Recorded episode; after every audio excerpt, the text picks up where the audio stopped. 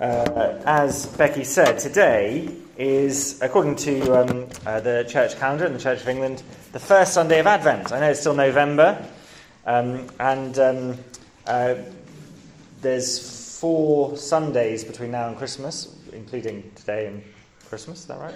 Yeah, that's right. Um, feels uh, like it should be further away than that, doesn't it? Um, but we're beginning our Christmas series here at Grace Church. Um, Christmas rather than Advent, actually. Uh, apologies if you're hoping for an Advent series. Advent is really about Jesus' return rather than his uh, birth. Uh, perhaps next year we can have a series all about that. Uh, but for now, we're thinking about Christmas. I think for most people, um, Christmas is a especially meaningful time, um, uh, whether happy or sad. And I think that's true whether you're a, a Christian believer or not. Um, Christmas is a especially meaningful time. Of course, for, for Christians, for followers of Jesus, Christmas is extra special. We consider the wonder of that uh, familiar Christmas story, the, the Nativity, the story of God's promises, all fulfilled in Christ Jesus.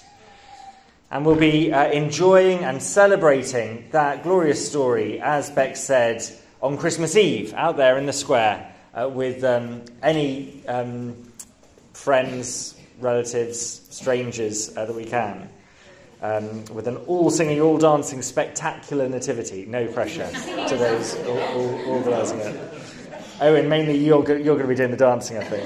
Um, but I wonder if you know the story behind the Christmas story.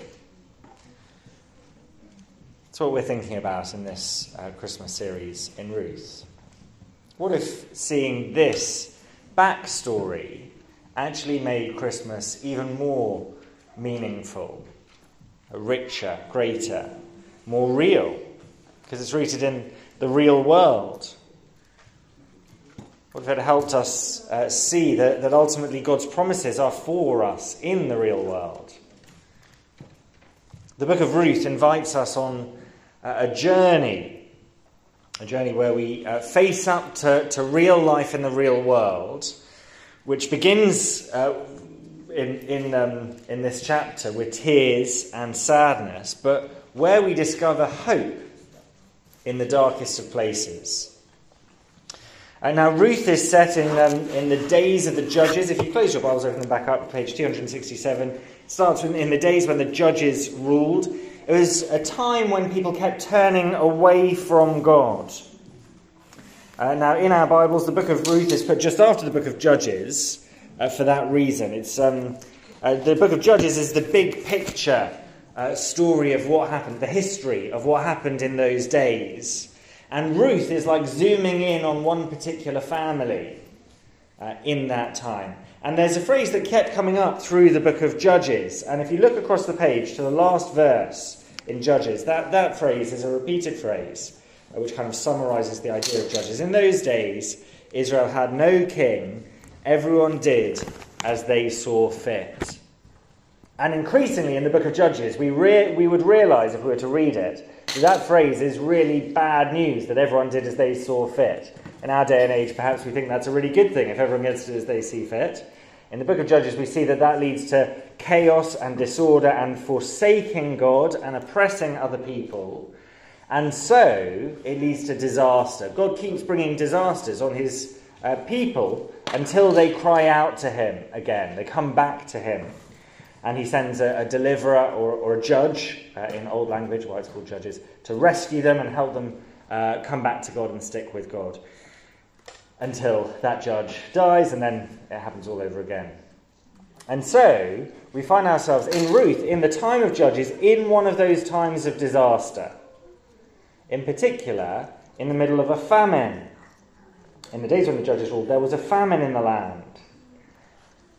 Now, that's um, pretty awful, but um, I'm afraid it, it, only gets worse. Uh, it, it's a pretty depressing read. I don't know if you felt that uh, as Vince was reading to us. Uh, certainly, if you hear Naomi's bitterness, you know, no longer call me Naomi or pleasant, call me Mara or bitter, changing her name to show how, how bitter it's been for her. But um, the start in famine is, is, is pretty bad, isn't it? You, you think of those pictures you see on the telly of what it's like for families in famine stricken areas. And this Bethlehem family, Naomi, her husband, the two sons, under, understandably, they're terrified at the prospect of starving to death. So they, they up sticks and they move away from the land of God's promise and God's presence to the land of the old enemies of God's people, Moab. In effect, instead of going towards God, crying out to Him when there's a problem, they run away from Him to a different sort of solution. And so in Moab, instead of finding relief, they find tragedy. Uh, chapter 1, verse 3. Now Elimelech, Naomi's husband, died, and she was left with her two sons. That's pretty awful, isn't it? But read on. They married Moabite women, one named Orpah and the other Ruth. After they had lived there about ten years, both Mahlon and Chilion also died, and Naomi was left without her two sons and her husband. Imagine the unbearable grief for Naomi. Bereaved. That's bad enough, isn't it? Impoverished. No state aid, no possibility for her to get a job.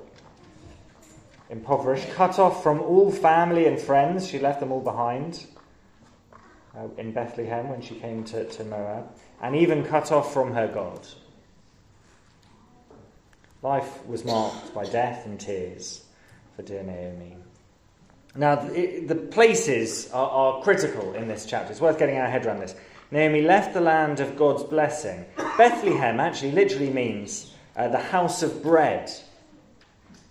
And she leaves uh, Bethlehem, the house of bread, for the land of uh, Moab, uh, the enemies of God. But the chapter is really about a journey in the other direction, the journey home. And so, verse 6 When Naomi heard in Moab that the Lord had come to the aid of his people by providing food for them, she and her daughters in law prepared to return home from there. With her two daughters in law, she left the place where she had been living and set out on the road that would take them back to the land of Judah. Back home to Bethlehem, back home to the Lord, back home to the kindness of God, uh, which uh, we'll see is embodied in, in the faithfulness of this foreign woman, uh, Ruth, that God has brought into Naomi's life. We'll come, we'll come to that. But if there's one idea or um, word that dominates this chapter, it's that of returning, turning back. The word comes up ten times in the original Hebrew. Uh, you can't see them all, all at once in the, in the English, but this idea of coming back, uh, back to, to God and his land is the key idea. And um, uh, we're particularly, I think, um, meant to be considering this idea of turning back in this emotional conversation between Naomi and her two daughters in law, Orpah and Ruth. They're very aware that they're the only family Naomi has now. Uh, but verse 8, have a look down. Naomi said to her two daughters in law, Go back, each of you, to your mother's home. May the Lord show you kindness as you have shown kindness to your dead husbands and to me. May the Lord grant that each of you will find rest in the home of another husband. And the word uh, kindness there that Naomi used about them is, is an important Bible word generally. If, if you're interested, the original um, in Hebrew is chesed. You've got to kind of, um, yeah, you've got to be like her. You've got to be Welsh if you're going to say it right. You've got to have a lot of phlegm in you. Chesed. Um, if, if um, the person that you're, you're speaking to isn't drenched a little bit, then you're saying it wrong. Chesed. Um, but, but, what it means is uh, steadfast, loving kindness. Steadfast, loving kindness. And the book of Ruth is really about God's chesed, his steadfast, loving kindness. But Naomi has abandoned hope that she will receive that loving kindness from God. Verse 9 She kissed them goodbye and wept aloud and, uh, oh, sorry, this is uh, the daughter say, say to her, We'll go back with you to your people. But Naomi said, Return home, my daughters, go back. Why would you come with me? Am I going to have any more sons who could become your husbands? Uh, that was the, the kind of tradition then. If, if um, a woman was bereaved, they're meant to uh, marry a, a, a brother.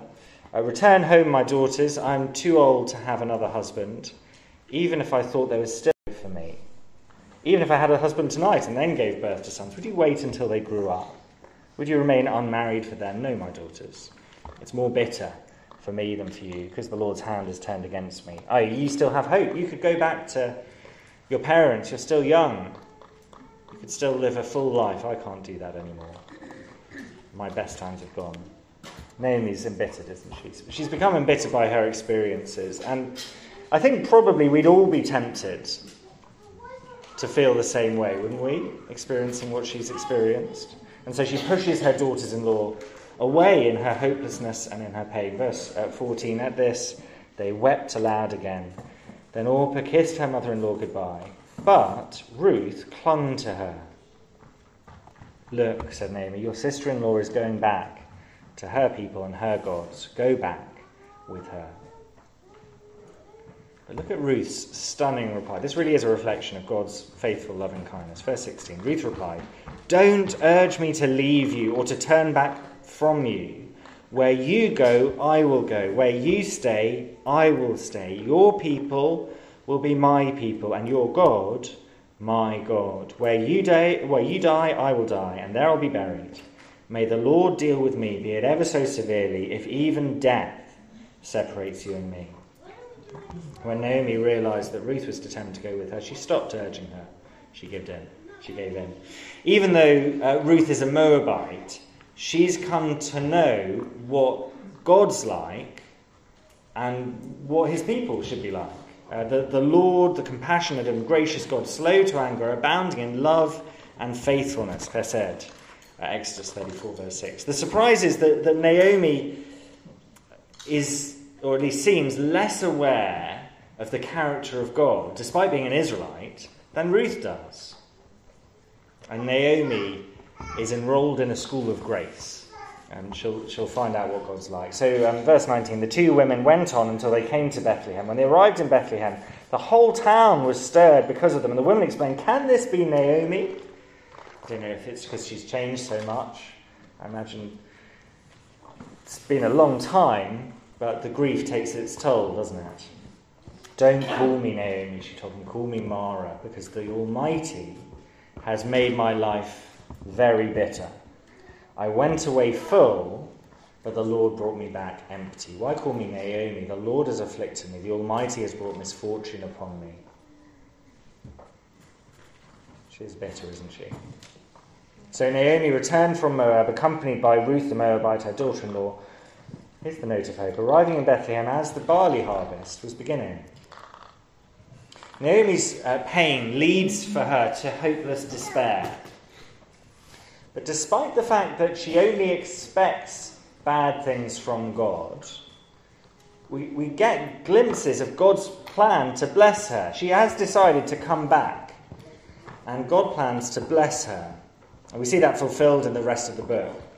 Uh, but, but we see it uh, in that um, uh, beginning of the barley harvest as she arrives, but, but we also see it in Ruth's faithful loving kindness, Ruth's chesed to her. The key is she does return, she does go back. Whatever she's feeling, she comes back to the land of God. She comes back to God. And so we're meant to, as we read this, consider Naomi's direction of travel and our direction of travel as well. Perhaps you find yourself in a situation a bit like Naomi's, where things just seem bleak and hopeless. Maybe life seems full of pain. Well, this is for you. Your situation, how you're feeling, need not lead you away from God. They need not keep you from Christ. They can be the spur to come back to Him, to come closer to Him perhaps than you've ever been before. Now, the story um, called Ruth is really the story of Naomi. Her life looks so hopeless uh, when we first meet her, but again and again we encounter the kindness of God towards her as she comes back to Him. And that can be true for each one of us as well. So let me ask you a question. Which way is your life faced today? Which way are you turned as we come into this Christmas season? It's been yet another disorientating year. It feels like we've had a few of those, doesn't it? And circumstances can do strange things to our hearts. So, which way are you facing? Are you facing towards Bethlehem, towards Christ? Are you walking by faith in Him? Or is your heart turned away, believing that life can be found somewhere other than Christ? I'm not talking about something theoretical. Uh, perhaps there are many here who would say, I'm a follower of Jesus. But in practice, hope, joy, excitement, the thing that you think about first thing in the morning or going to bed is really something other than Christ.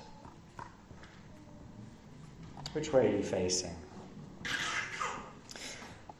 Uh, there's a story, I don't know if you've heard it, of a man uh, who was watching the news one night when um, came on the, on the telly that there's a car, you know, live, going in the wrong direction uh, down a motorway. And the man knew that his wife was on that motorway, so he phoned her up because um, he was very concerned, you know, for her safety. So he phoned her up, uh, and I'm sure she had hands free, whatever. But she, she answered his phone call, and he said, uh, "Dear, there's uh, one car going in the wrong direction on the motorway." Uh, and she shouted, "One car? There's hundreds of them." if um, if we listen to, to most people around us, uh, we won't do what the passage is telling us to do. And the passage is telling us to turn around. But the voices around us won't help us do that. Uh, most of the voices we hear, whether that's on the telly or uh, the things we read or at school or at work or, or whatever it is, we won't turn back to Bethlehem. Because most people, especially, I think, at Christmas time, will encourage us to fill up our minds and our hearts and our joys and our hopes and so on with meaningless fluff. Entertainment and amusement. We're encouraged to do that for our children, aren't we? If we're parents. To fill up their conception of Christmas with meaningless fluff. Do you know um, the original uh, meaning of the word amuse or amusement? was to divert from serious business, i.e., to distract. That's what many people are doing with their whole lives, distracting themselves from the stuff that really matters. Most um, people, most of the time, I know this is often true for me, uh, we fill our, our time with distraction, amusement, the escapism of film, the mindlessness of social media scrolling, the titillation of experiences and travel, the excitement of sport, perhaps, in the World Cup, the indulgence of holidays, so on and so forth. All potentially okay things, but now used by most of us to fill a disproportionate amount of our time to stop us having to think and consider our ways. And come before God, come back to God. They stop us, those other things, that meaningless fluff, prevents us from more important, from engaging with more important matters. Things which have true and deep and lasting value, which none of those things do. Because what if we are walking in the wrong direction in life? I remember when I was a teenager, I did um, the Duke of Edinburgh Award. Anyone else do that? Hands up? Some people. The idea of, in the Duke of Edinburgh Award, you're, you're encouraged to do all these different things which um, are meant to mould you into, I don't know, a more rounded person or something like that. But part of it was going on a long walk uh, for a few days. Um, and, um, and you take tents and, and, whatever. And we had to navigate uh, in the wild, and sometimes there was no path and, and so on. So we had to learn to um, get our bearings using a compass and the things around us. And, um, and so we did. And we were taught to check our bearings regularly, uh, not just to do it once and then just keep walking, but to do it regularly because if you turn away, even by a few degrees from where you're meant to be going, after a while you'll end up in a really very different place, even though you've only turned very slightly away from where you're meant to be heading. Now, all of us, however long we've been following Jesus, if we have, all of us wander off course in life. Perhaps some of us know very well we're way off course. But it's much more dangerous actually to think we're not off course. All of us wander off course in life. And we all need to turn back if we're going to walk Jesus' way. If we don't, we'll, we will end up walking away from him. If we don't stop and reflect on the way we're going, we will all, all of us, wander away from him.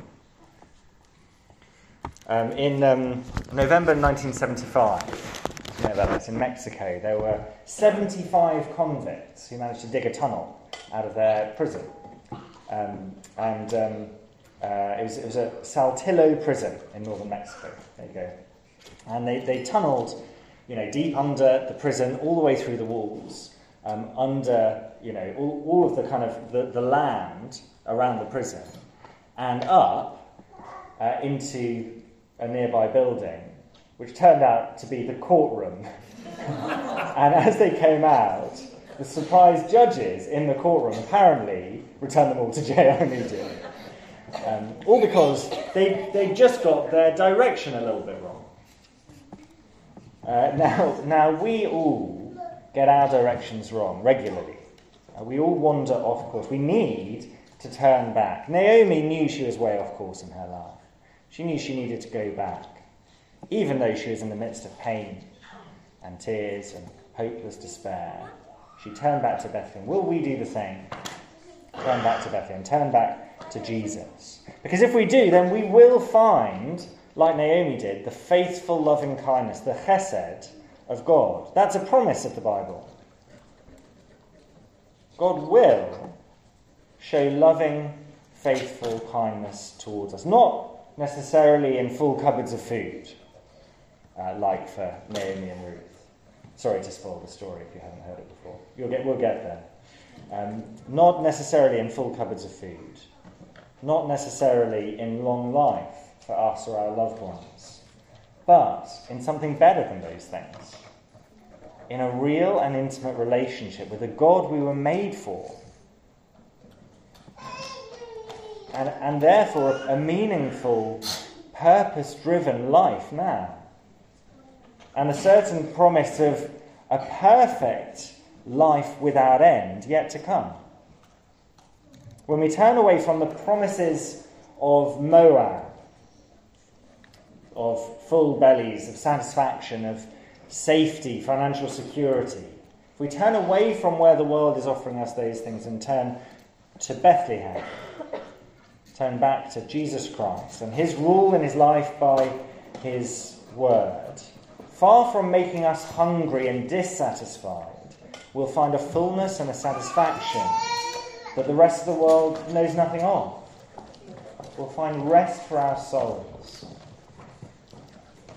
so, my question for each one of us today is Will we turn back to Bethlehem? Let me pray that we would.